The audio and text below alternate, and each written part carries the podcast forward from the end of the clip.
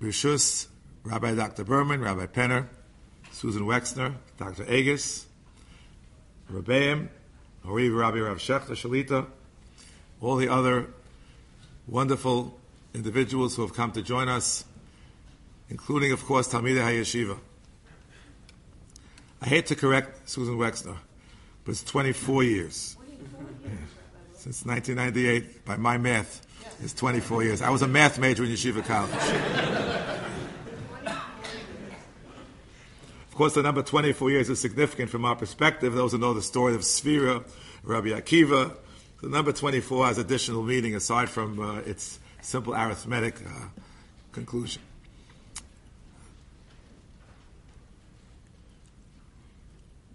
My remarks this morning revolve upon a single individual, the hero of yesterday's Torah reading, and one of the heroes of yesterday's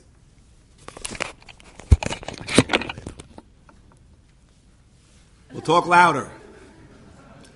And the hero of one of the texts of yesterday's chapter, Pirkei Avos, Perak Aleph, that individual his name is Aaron, Aaron HaKohen, the Kohen Gadol, sometimes translated as the high priest. We'll call him the Kohen Gadol. And I plan to discuss with you two texts. One from our master, Rav Soloveitchik, Zecher Tzadik Livrocha, and one from a Mishnah in Pirkei Avos that many of us studied yesterday with one of the classic commentaries to Tiferes Yisrael. That is the basis of my remarks this morning. I begin by citing some excerpts from a eulogy which was delivered by our Rebbe, Rav Soloveitchik, in the year 1940. I think that's 82 years ago, if my math is still right.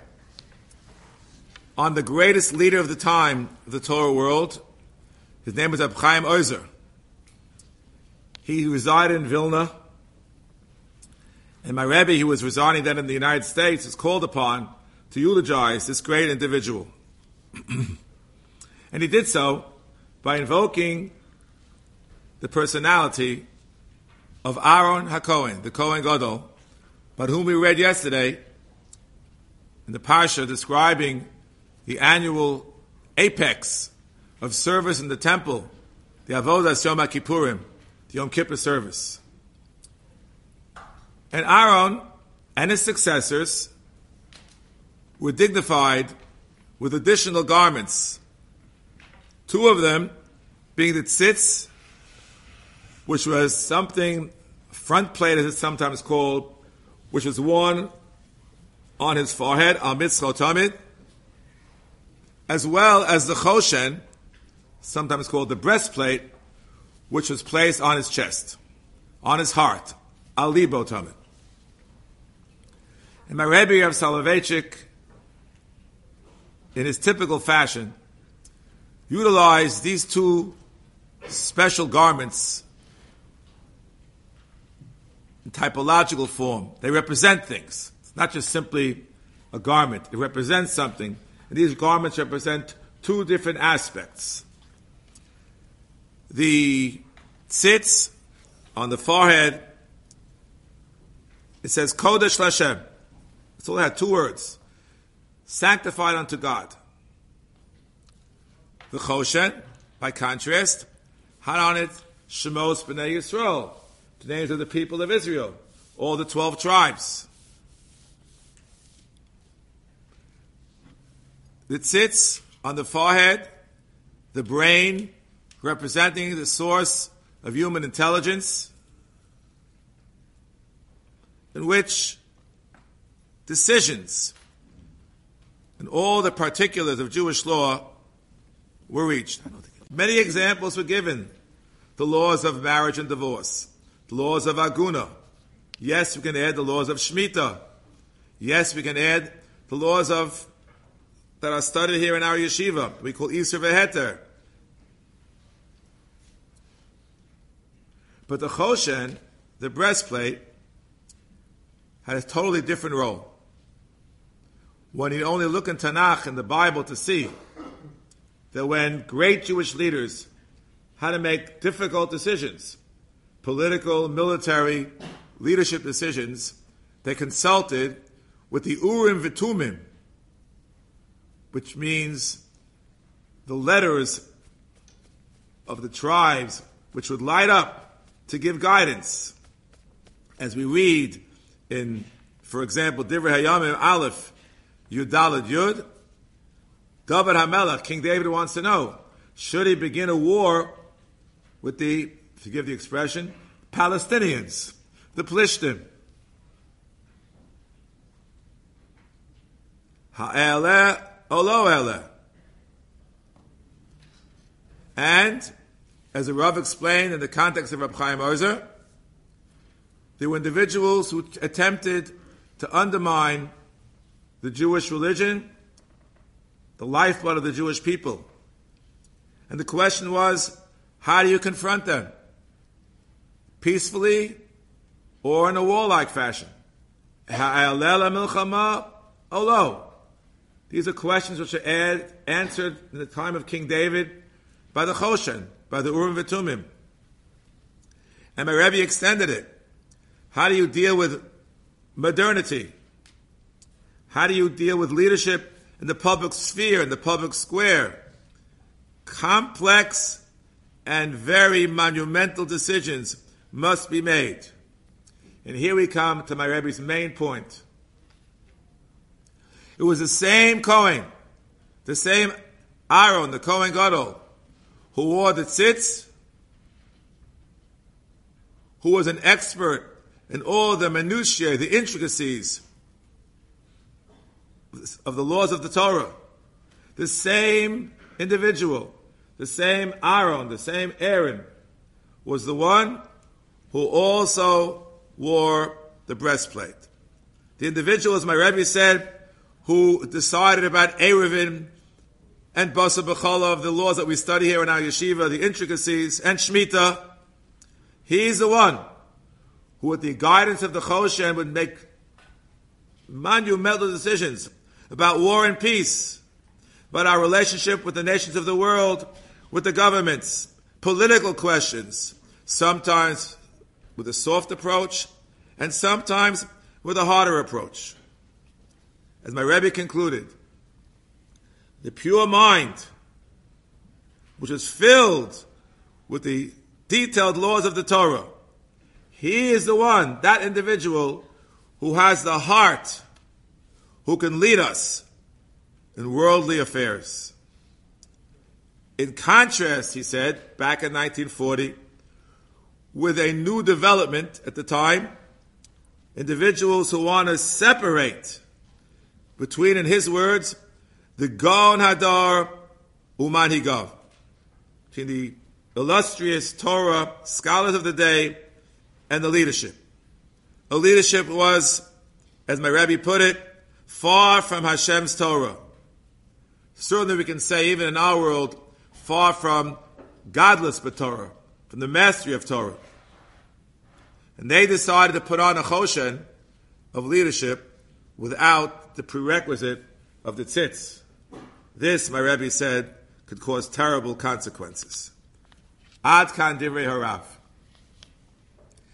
In the Wexner Kollel Elyon, with which I've been privileged to be involved since 1998, its inception,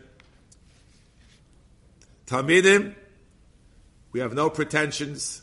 We're not like a Chaim Ozer. We're not high, such a high level.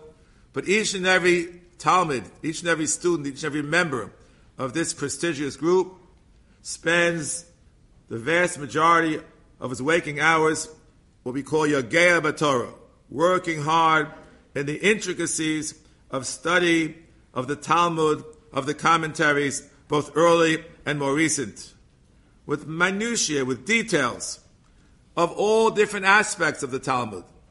We are famous for being a little bit more, how should we say it, theoretical than necessarily practical If one looks at the 24 years that I've been involved in the Kollel together with my esteemed colleague Rabbi Rosensweig Shalita, perhaps the greatest single element that's been studied is, believe it or not, kodshim, the laws of sacrifice in the temple that we read about yesterday.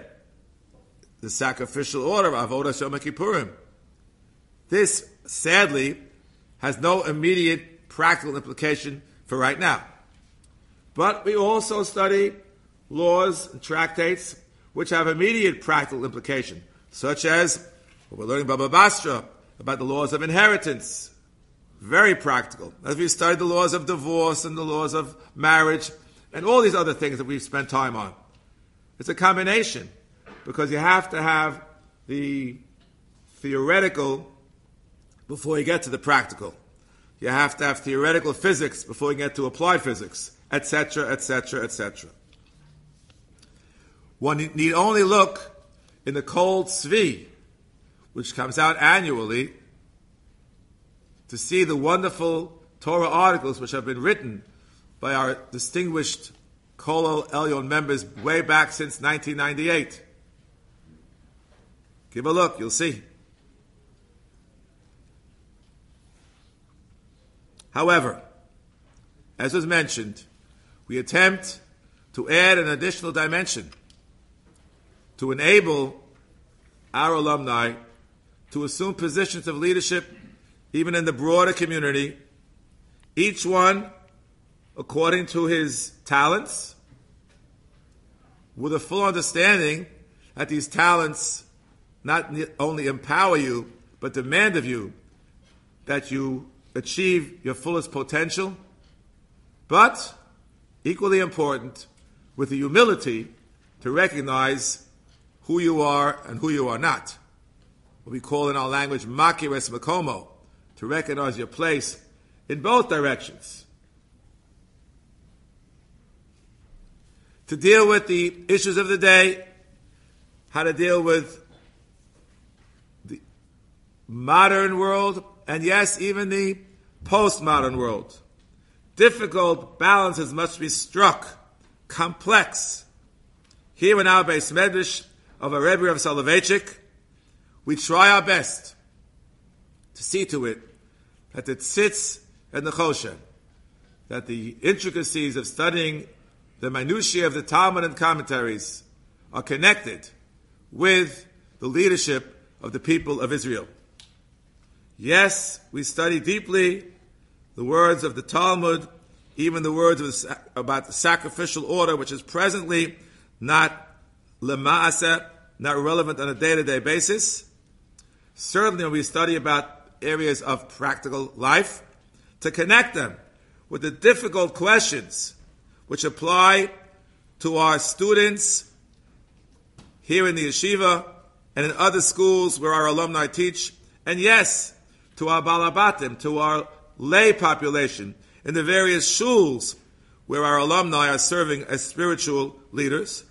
And yes, I want to add to the greater body of Klal Yisrael, of the entire body of the people of Israel, even those that right now are not attending synagogues or not synagogues of our choice. And therefore, I'd like to conclude with one more text describing that great man, the same man, Aaron HaKohen.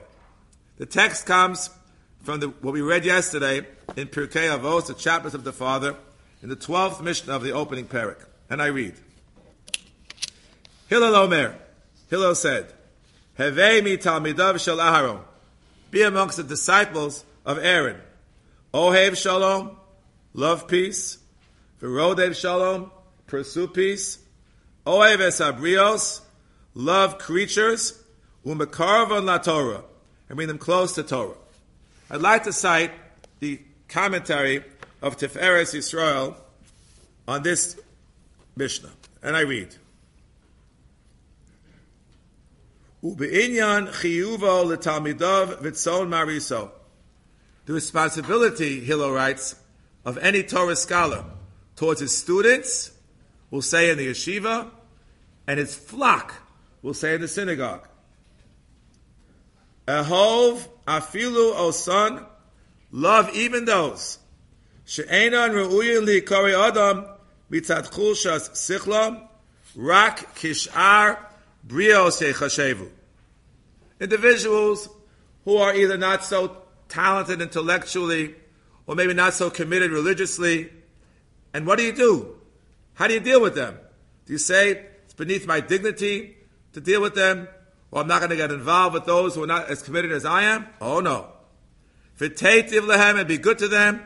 Bigufanios, physically. Uveruchnios, spiritually. And he gives talking points. We have talking points in our kolo. Listen to the talking points of the Tiferes Yisrael. Kishotochichem, when you rebuke them, and rebuke is a necessary component of Torah leadership, both in the classroom and in the synagogue. Tachus al kvodam. Be careful about their honor, their self-respect. Lo bizaf v'kesef. Don't scream at them in anger. Ki'im b'divrei ritzui. But rather in a peaceful fashion. B'chein v'chesed. In a manner of kindness. Ke'ov rachamon levanov. As a merciful father rebukes his son with the greatest of love. Kirak ayadezeh. It's only in this way to karvam la Torah. It's only in this way, as the Mishnah read, Oev esabrios umekarvam la Torah. That's the only way for it to be done. And this is what must be our relationship to the entirety of the Jewish population. Even someone who is not presently scholarly, even not presently observant. And yes, the most amazing line, it extends beyond the Jewish world.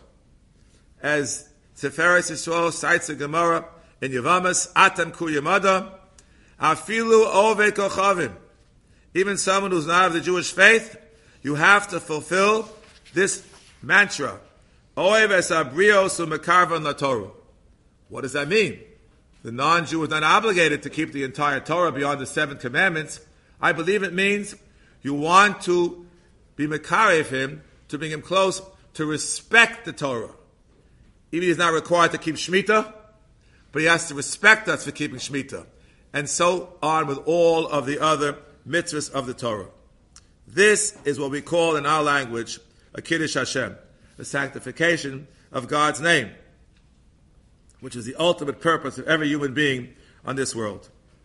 And therefore I conclude with a prayer that all of our alumni of the Wexner Kollel Elyon, together with all of the alumni of our yeshiva, in its broadest sense, will put together to the best of their ability that sits in the Choshen, the mental toil in understanding the depths, the infinite depths of our holy Torah, together with the Choshen, and the love of all the people, as Aaron HaKohen did in wearing both the tzitz and the Choshen with love for all creatures, bringing them closer to Torah, sanctifying the names of God. Amen. Amen. Thank you.